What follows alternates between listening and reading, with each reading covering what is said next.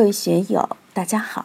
今天我们继续学习《禅说庄子天地》，效法天地的秀美画卷第七讲“世俗人心与道的距离”第三部分。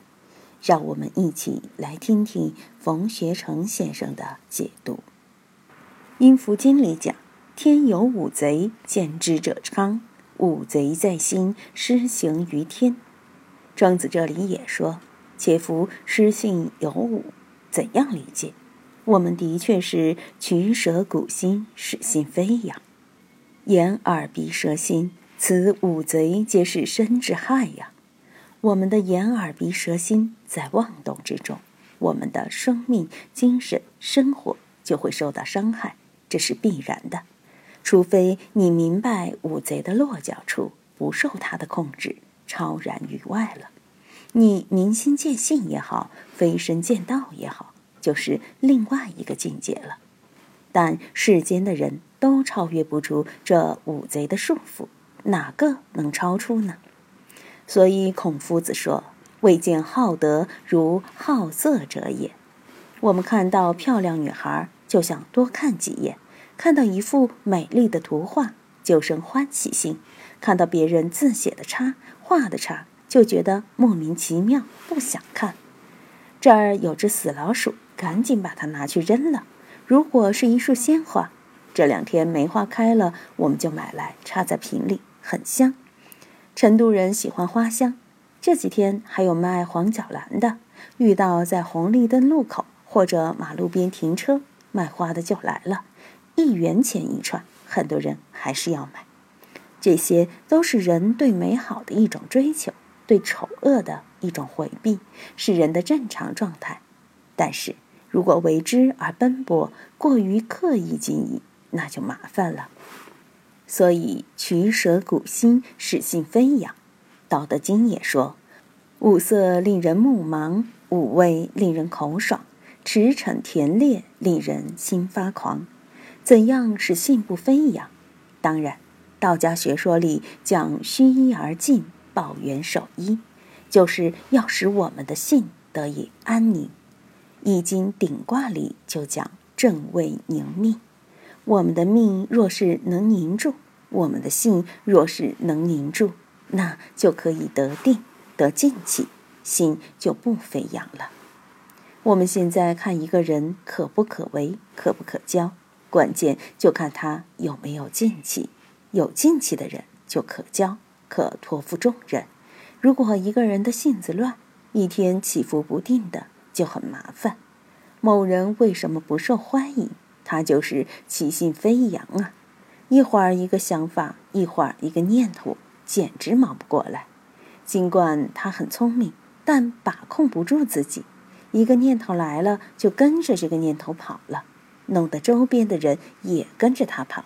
跑不到几步，又来一个念头，就向另一条路上跑，还抱怨你跟着他跑错了。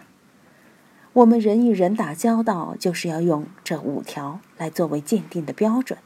一方面反省自己做得如何，有没有定性，是不是受五贼所束缚、所支配；另外反过来，也可以看别人在这些方面做得如何。如果五欲之念太重，这些人不好交往，交往起来也麻烦，所以下边又说：“此五者皆生之害也。”这些确实使我们的生命、精神、生活受到了很大的祸患。而杨墨乃使离奇自以为德，非吾所谓德也。在先秦时代，诸子百家都是相互非难，以非其所是而是其所非。都认为自己的对，别人的不管如何都是错的。哪怕你是站在我的立场说话，我还是要说你是错的。只有我说的才是对，你说出来的肯定是错的。这些都是非其所是，是其所非。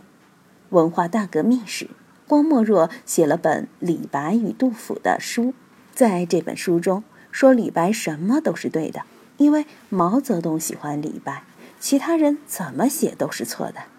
有一首孟浩然的诗，大家都背得出来：“春眠不觉晓，处处闻啼鸟，夜来风雨声，花落知多少。这首诗本来很美，但那时拿到郭沫若手里就不一样了。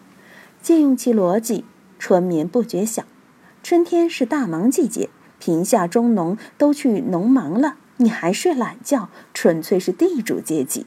处处闻啼鸟。大家都这么辛苦，老百姓的痛苦听不到，却喜欢鸟叫声，小资情调。夜来风雨声，花落知多少。夜来风雨，你不去看庄稼受灾没有，老百姓的房子漏不漏雨，人冷不冷，却只关心花落多少，对贫下中农、劳苦大众没一点感情。要这样去评论古人的诗，没几首诗过得了关。杨墨乃是离奇自以为得。杨墨是杨朱和墨子的一套理论，也有他们的合理之处。特别是这次电影《墨攻》播出以后，形成了墨学热。可惜对墨子我不熟悉，如果需要，我们可以组织起来选几篇来学。但是没有必要系统的去研究，为什么墨学没有成为显学，在汉以后就消亡了呢？实际上也没有消亡，儒家学说在汉以后就把墨家学说合理的部分吸收进去了。中国文化就是这样，到了汉以后，学术思想也大一统了。玄奘大师为什么到印度取经？因为从黄巾起义开始，到隋统一，再到唐统一，大概是四五百年的分裂。